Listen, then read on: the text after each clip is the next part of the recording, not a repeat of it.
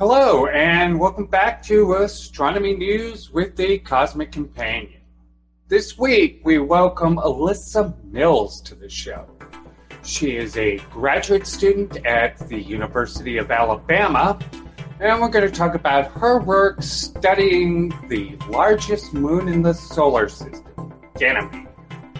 We're also going to talk with Dr. Pedro Bernardinelli, the astronomer who recently found the largest comet ever seen, and it's coming our way.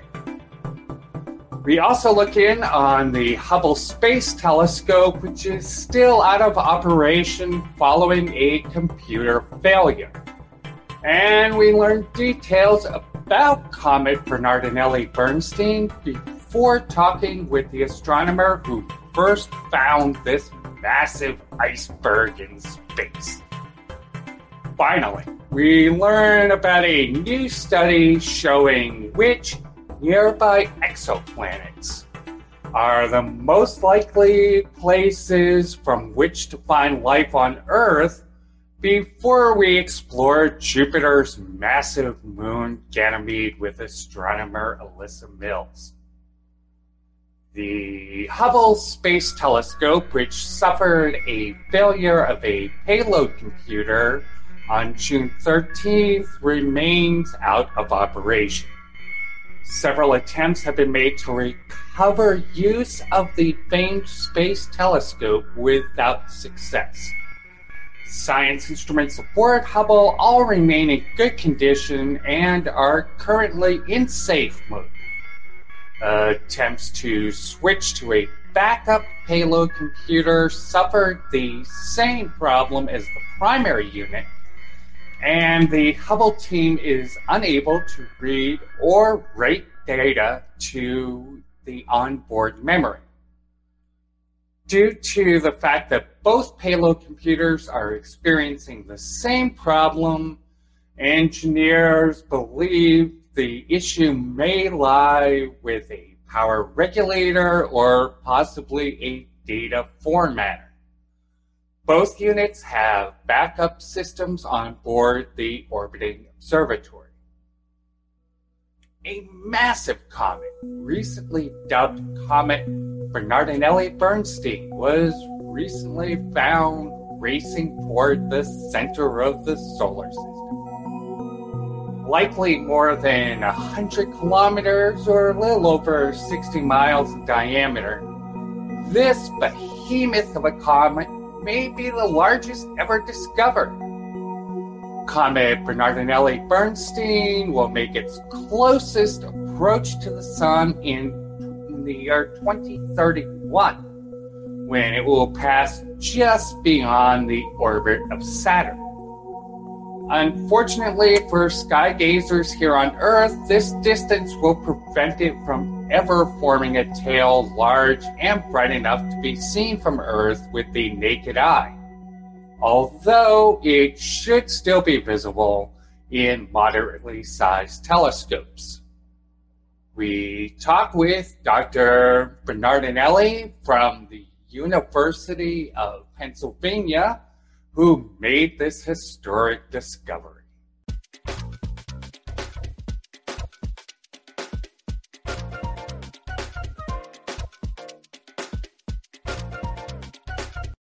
This week on Astronomy News with the Cosmic Companion, we are delighted to be joined once again by Dr. Pedro Bernardinelli. He is an astrophysicist at the University of Pennsylvania, and most importantly, he just recently discovered a comet, and it was UN-271, a monster comet that will be visiting our solar system in 10 years. Welcome back to the show, Pedro. Thank you, James. It's a pleasure to be here again. Great. So just give us a brief rundown. What do we know so far about this comet just recently named Comet Bernardinelli-Bernstein? Yeah, so we discovered this comet while searching the images of the Dark Energy Survey for Trans-Neptunian objects. This was the work that I carried the past 5 years at the University of Pennsylvania. It was my entire PhD doing this. I spent my entire PhD doing this work. And while we were analyzing the entirety of the DES data, so we have 6 years of data, we found this very interesting object, sort of by accident in our search. We were trying to find these Trans-Neptunian objects, and we found this thing that at first glance, we didn't know what it was. After some initial analysis, we realized that it had an orbit that looked very much like a comet. And what this means is that it was consistent with something coming from the Oort cloud. So the Oort cloud is one of the places where the comets we see in the solar system come from. It's essentially a spherical cloud of particles and small rocks that occasionally get kicked into the inner solar system and develop tails and comets and become beautiful in the sky. So we found this object, and we found it at a distance of 29 AU from the sun in our first images. So that is roughly Neptune's distance. Neptune is at 30 AU. So it was found at a pretty far distance. And as far as we know, it's one of the farthest, if not the furthest comet ever found. While we took the DES images, it moved from 29 to 23 AU, which shows that it's moving a lot more than the sorts of things we expect to find. So that was the first thing that drew our attention to this object, and we realized that we were seeing something very interesting. The other thing that is remarkable about this object is that it's pretty big for the standards of comets. Right. It has a diameter of between 100 to 200 kilometers. It depends on what you assume that its surface composition is. And this is big. Most comets have 10 kilometers, tens of kilometers, not 100. So I've seen claims online, and I think they're correct, that this is the largest comet found in the telescope era. So in other words, we found something really, really big. In our images, we tried to see whether this object had activity. In other words, we tried to see if it was just consistent with a rock or an icy rock or something like that, or if it actually had this cloud of dust and particles around it that comets tend to form. And we realized that it didn't. So while DES measured it, it was essentially just a rock. After we announced it on the Minor Planet Center last week, a few groups of astronomers, including amateur astronomers, took images of it and quickly realized that it was already active. So now we actually get to say that it's a comet. So we can only call this a comet if it has activity. So as of today, the object is currently active, which is amazing. So in other words, this is a really, really big comet. And we're certain now that it is a comet. That's incredible. And of course, you know, as you mentioned, the, you know, tails are the distinctive feature of of comets, as you can see in, you know, Yakutaki, pictured behind me, which was fabulous comet. But will people actually be able to see any tail from this, either with telescopes? I think one of the claims of activity already was showing a weak tail. So as the object gets closer to the sun, we probably will see it develop some more. But it's never going to come closer than the planet Saturn. Yeah, it's going to. Its perihelion is at 10.9 AU, which is a bit further than Saturn. And unfortunately, because it is that far, we probably won't get to see it with just our eyes. But I expect that most people with telescopes will be able to see it. It will be big, bright enough that even a small-ish telescope should be able to measure to see this object as it reaches perihelion. It's still pretty amazing, you know. And so how come? I mean, this thing is huge. Just doing, you know, a quick, you know, back of the envelope calculation before, you know, starting the interview, this thing is on the order of, you know, 10,000 times more massive than Mount Everest. How common, and tell me if I'm way off there, but, you know, how common are objects this size visiting the solar system? That's a great question. So we know that, for example, in the Kuiper Belt and in the Trans-Neptunian region, that we have hundreds, if not thousands, of objects of this size. We have two easy examples, we have Pluto and Eris, which have more than 2,000 kilometers in diameter, and they are the biggest dwarf planets that we know of in the Trans-Neptunian region. And we have a lot more small objects than big objects. So in the Kuiper Belt, there are many of objects with this 100 to 200 kilometer range in size. For asteroids, they're a bit rarer. There are not that many big asteroids. There are more bigger TNOs than asteroids. For comets, we expected there to be very big comets, simply because we have an idea of what the distribution of sizes of these things look like. So from many observations, we sort of have an idea of how many things we should find at each given size. So there should be some big objects, but not as many as the smaller ones, which we see more frequently. So in other words, something this big for a comet is pretty rare. And in fact, it was the first measured at that size. Wow. And it's still, you know, as you say, something like over 20 AUs away from us still. And right now it's at 20 AU. Yeah, 20 AU. Okay, so how do we, in the first, you know, baby pictures that you shared on Twitter, and thanks for doing that, is, you know, you're still seeing it as just a few pixels. So how do we study this object as it approaches? That's a great question. Yeah, as you said, to us, this is just a bunch of pixels, right? These things, you know, in the way that I first looked at it, it was essentially just a few rows in a spreadsheet that happened to have a special mark saying, hey, I should take a look at this. Then once we look at the images, then we have a measurement of the amount of light that this object was reflecting, which is related to both its surface and its size. And so even though it's just a few pixels, we still have a good idea of how bright it was. And especially with the data we have from the Dark Energy Survey, we have extremely well-calibrated data. So we have fantastic measurements of the brightness of this thing. We also have multiple filters, images in multiple filters. So we have images in 4 different filters, which tell us essentially, in this range of light, this object is this bright. In this range of light, this object is this bright. So we essentially get to see what is happening as we move across the visible spectrum with the surface of this object. And this is a very, very low resolution, so to speak, way of trying to figure out what is the surface composition of this thing. As time moves forward, people will be able to take spectra of it, which will tell us essentially which elements are present in the surface, and thus we will manage to figure out what is actually in there. But yeah, that's pretty much it. We just see how much light it reflects, and then everything else we do comes off that.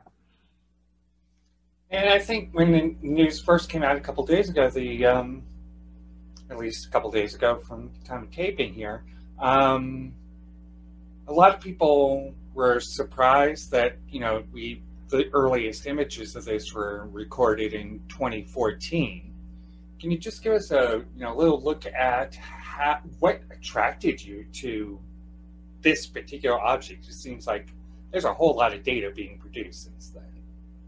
Yeah, especially with DES, we have an insane amount of data. So this search took 15 to 20 million CPU hours. To put this in perspective, it's essentially having one computer solve a single problem for 2,000 years. So this is how much wild time it would take if we were using just one computer. Of course, we were using 100, so this took just about 6 months. But after 6 months of essentially crunching numbers, and I was waking up at 3 a.m. every day to make sure that my things were running and the supercomputer I was using, I took a look at the final results, and I realized that while most things looked I expected to find, so they looked like TNOs essentially, nothing that's surprising there. This one in particular had, because of its orbit, it was so completely different from everything else that we had seen in our data, that it quickly caught my attention.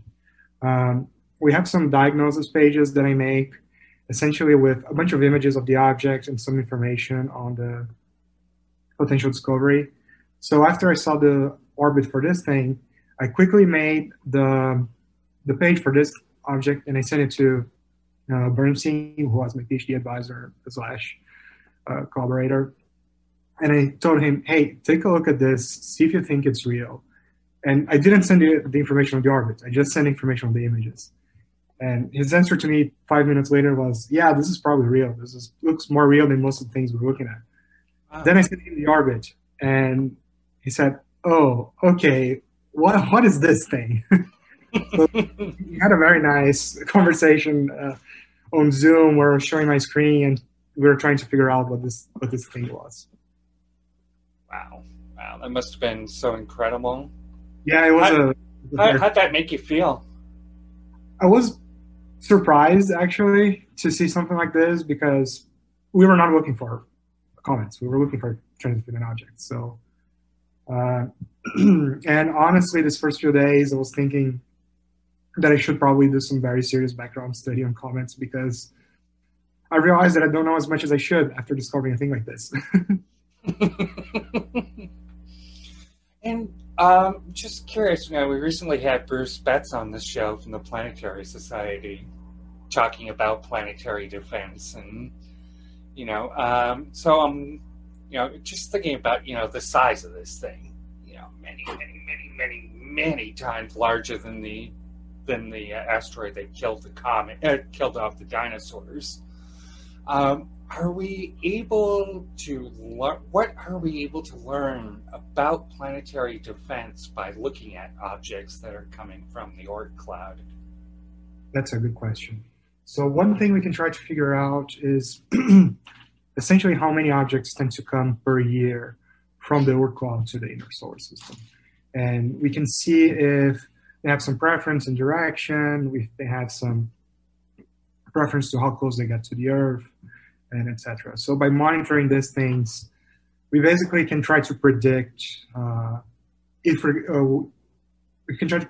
predict how big the next object will be, and how and try to figure out something about this this object's orbit. Of course, the problem with the Oort cloud is that we think it's spherical, so an object can come from anywhere. But then we can at least have an idea of what size to expect by measuring many objects like this. And, of course, it's much too early for anything to have started as far as missions to it are concerned.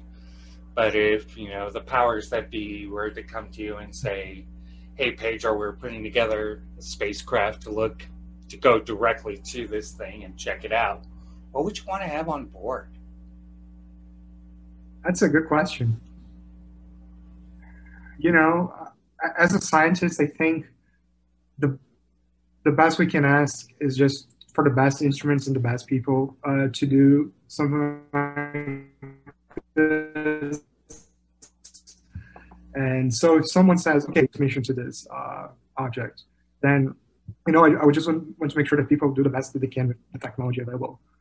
So we have, it's essentially a unique opportunity to see a big object like this from the Oort cloud, super close. So, as long as they don't cheap out some instruments and etc., I'll be happy. It's a very scientific answer, I guess. What would you want to know most about it if you could have one question answered? What would it be? That's a good question. Let me think about that. I guess one interesting question would be, what is the relationship of the surface from this Oort cloud comets to what we see on the Kuiper Belt? Since I've spent my last 5 years trying to understand how the Kuiper Belt works, it makes sense to ask, okay, so we know that these things are farther. So how similar and how different are they to what we see closer to the sun? Wow, that's great. And so what's next? Finally, what is next in your study of this body? Yeah, so we are now finishing the Diaz Year 6 release paper. So we're going to present our catalog of objects, which of course includes this thing and 100 other Trans-Neptunian objects. So this will be done in the next couple of weeks or months, and officially put it out as a paper saying, yeah, we found this thing, this is how we found it, and explain to the community how we did that. I am particularly interested in the dynamics of this object, so trying to figure out what it did in the past 4 million years.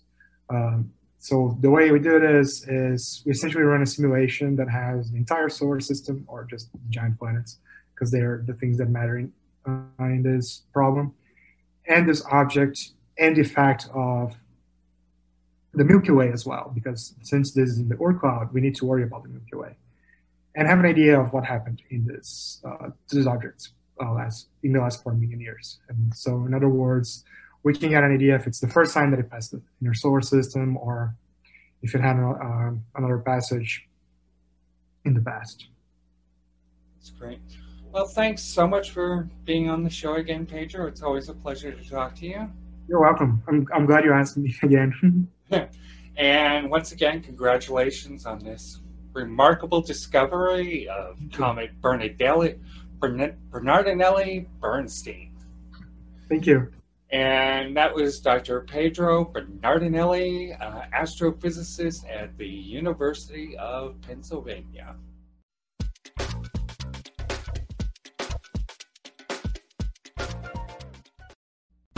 You're listening to Astronomy News with the Cosmic Companion, a podcast focused on making science accessible to everyone, including weekly interviews with groundbreaking scientists. We depend on support from fans like you, helping us bring science news and education directly to listeners around the globe.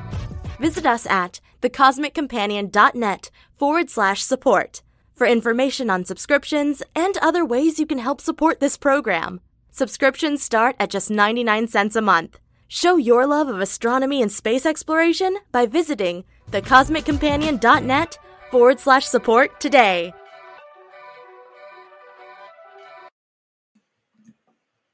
Hi there, this is James Maynard from the Cosmic Companion. Thank you so much for joining us. Now, our podcast is put out through Anchor FM. If you've ever wanted to do your own podcast, they're a heck of a lot of fun. Anchor gives you a chance to get your podcast together with all the tools in one place. And you can do it from your phone or a computer. And they're going to help you get distributed out to all the major platforms. Spotify, Apple Podcasts, Google Podcasts, you name it. And so, best of all, Anchor's all free. How cool, huh? Anyway, if you want to check it out, go download the Anchor app or go to Anchor FM to get started. Clear skies. A new study from the American Museum of Natural History and the Carl Sagan Institute examined thousands of stars within 326 light years of Earth. They found that more than 1,700 of these stars are placed so that astronomers there are most likely to be able to discover signs of life on Earth. Now, roughly 70% of planets orbiting other stars were found using the transit method, when planets pass in front of their parent stars as seen from Earth, blocking out a small amount of light star. From worlds within the 1700 systems, alien astronomers would be able to easily find our world and study our atmosphere using this method, the study concludes. Looking deep into the universe, we see backwards in time, and the oldest light in the universe holds secrets to how everything around us will, one day, end. Meanwhile, stars, planets, and galaxies dance in an intricate ballet, occasionally giving birth to life. We are a fledgling species, just beginning to visit other worlds. We are a way for the universe to understand itself. The Cosmic Companion strives to bring the universe down to Earth. And we depend on your help to make it happen. For information on subscriptions and ways to donate to this program, please visit thecosmiccompanion.net. Thank you. Next up, we're going to visit with Alyssa Mills. She is a graduate student at the University of Alabama, and we're going to talk about her work studying the largest moon in the solar system, Ganymede.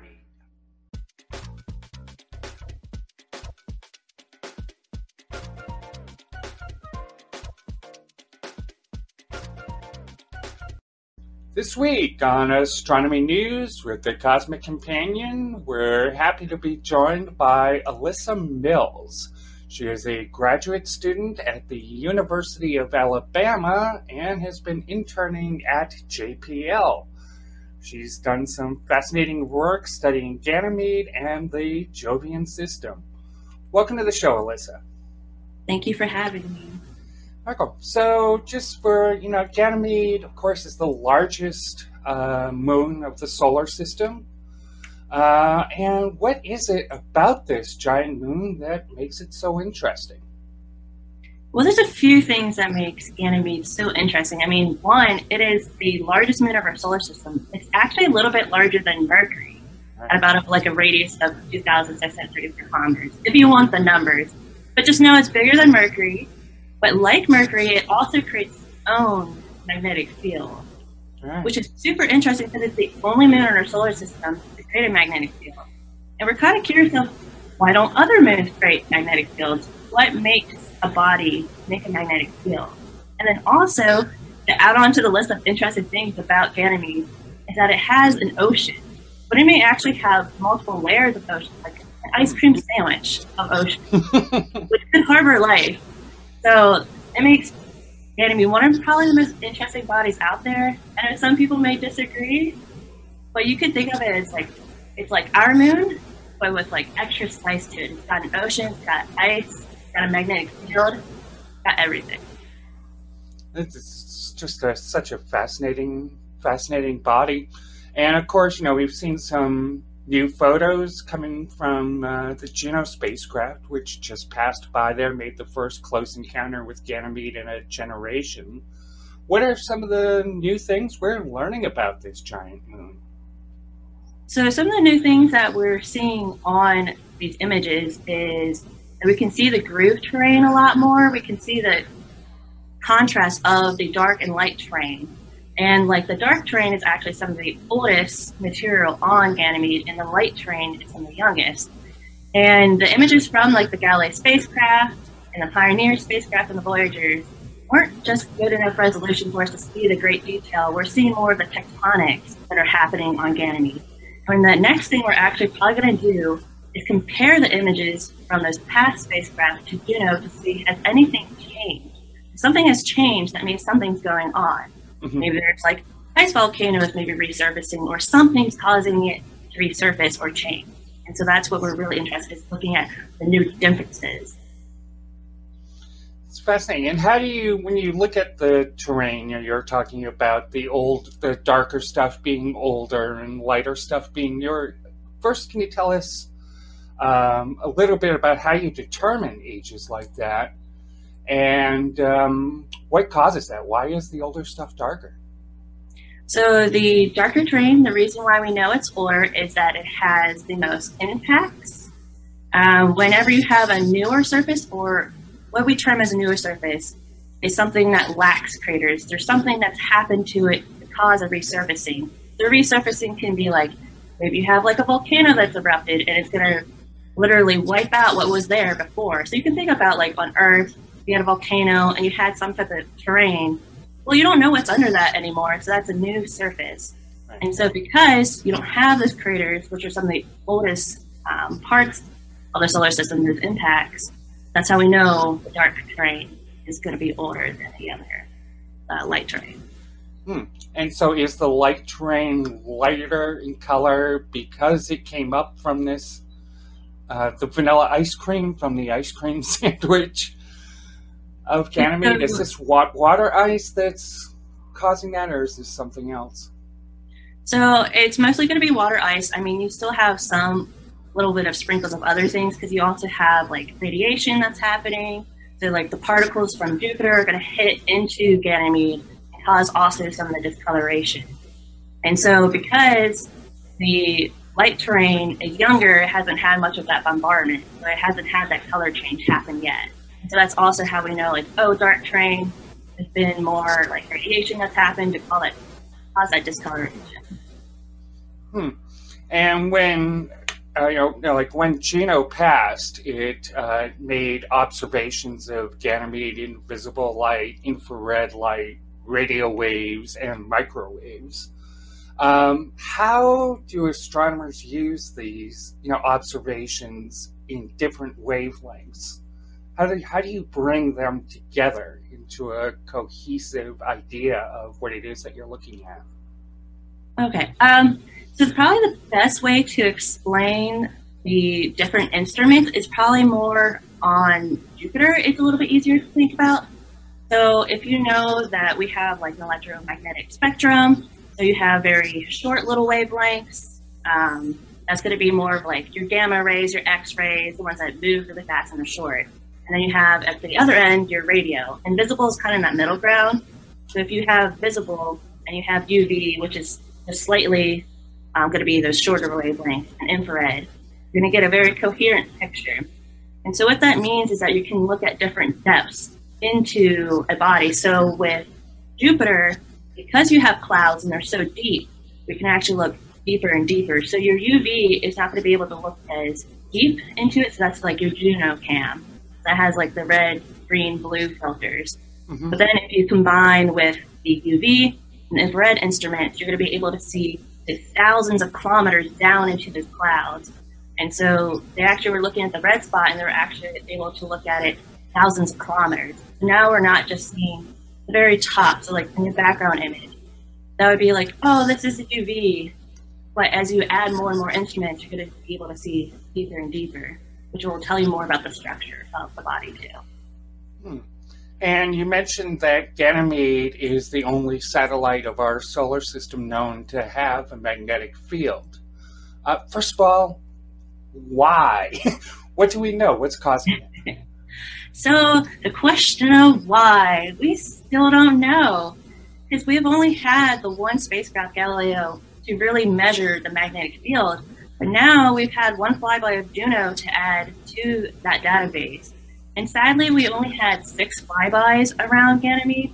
And to really characterize the magnetic field, you really need to have global coverage or have a lot of flybys. And that's why the JUICE mission by the European Space Agency is very important.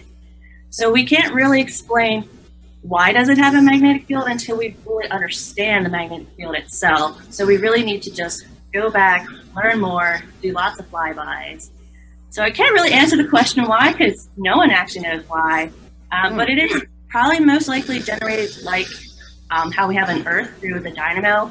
That's that liquid core moving around and rotating and causing a magnetic field. We think the same thing may happen on Ganymede, or there could be maybe a different process, but that's why we're going back. That's where we're going to have JUICE go out there and really take this measurement so we fully understand what's going on. And then maybe that can help us understand why don't other moons have magnetic fields that they're generating. So that's fascinating. I never would have thought of a liquid core or semi-molten core being in a body this small. Yeah. After all that time. So just journey with us. Can you bring us just through a dive through Ganymede? What does it look like if you're able to travel through this moon to its core? So if you could travel through Ganymede, the first thing you're going to hit on top is going to be that icy crust. So most of the satellites in the outer solar system are going to have an icy crust. It may have some mixture of rock just because of all those impacts. So you're going to have some ejecta. And so it's going to be about 60% rock overall and 40% ice for the entire body of Ganymede. So once you get past the icy crust, you're going to hit an ocean. So we don't know if it's just an ocean by itself or are there different layers of ice also between the ocean. So I call it like an ice cream sandwich because you have like 2 pieces of like that chocolate cookie and then you have that ice cream. So think of it this ice cream sandwich is ice where that cookie is, and then you have ocean. But maybe there's multiple ice cream sandwiches in there. So maybe you have multiple layers of ocean.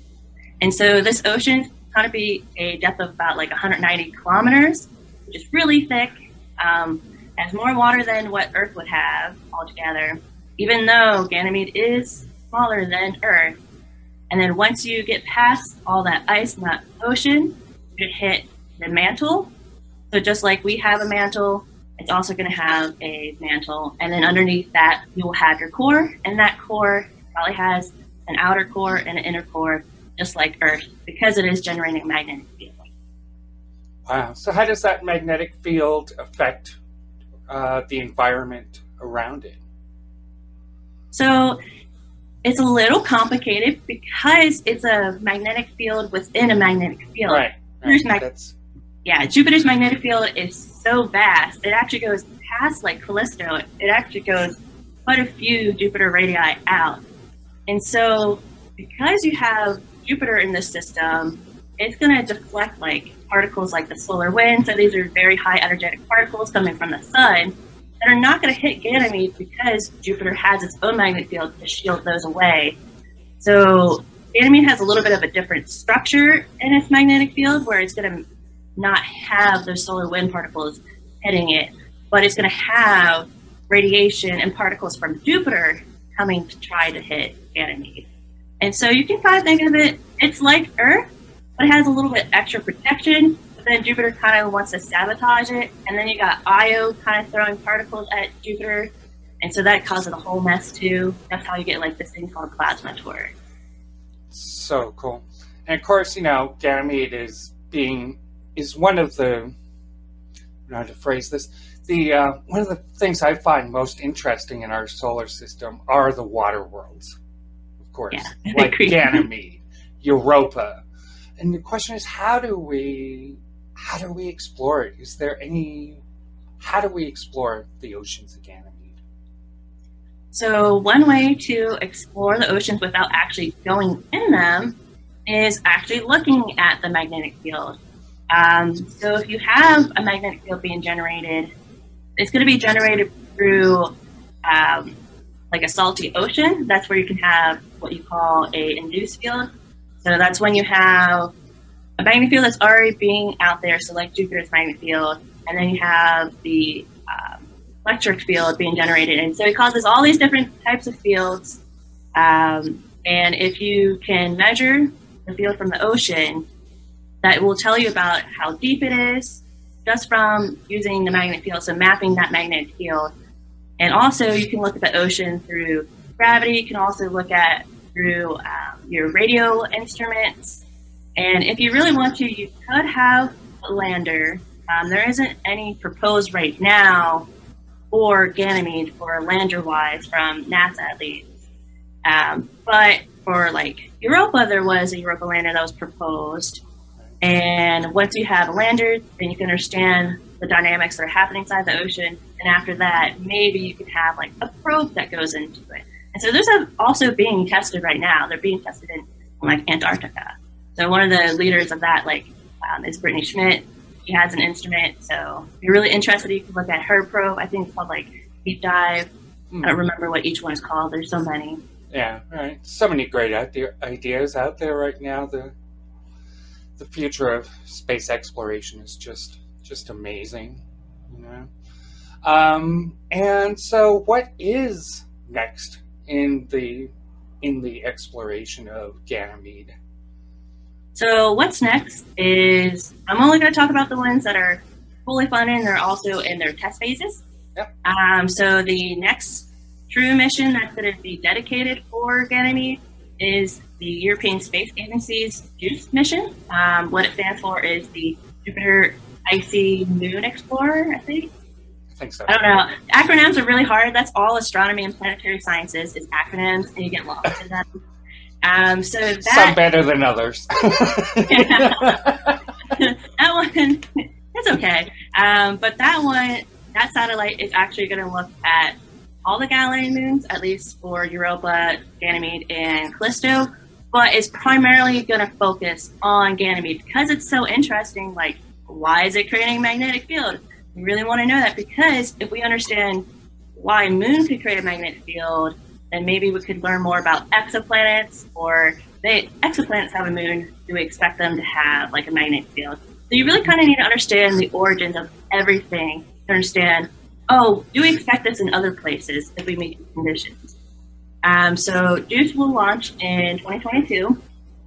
So the next mission after that in the timeline is going to be Europa Clipper. Europa Clipper is primarily focused on Europa, but it will take some images of Ganymede. I don't know exactly what they want to do, if they're going to turn in all the instruments, but that can always be a question for them. But Europa Clipper will launch in 2024. And there's like some talk that the Chinese and maybe India are going to have missions to Ganymede, but confirmed is ESA's JUICE mission and Europa Clipper. But JUICE is primarily going to focus on Ganymede. Great. I'm really excited for JUICE. Well, thanks so much for being on the show, Alyssa. It was a pleasure talking with you. Thank you for having me. It was a pleasure. Thanks. You're welcome back anytime. So, and that was Alyssa Mills, graduate student at the University of Alabama.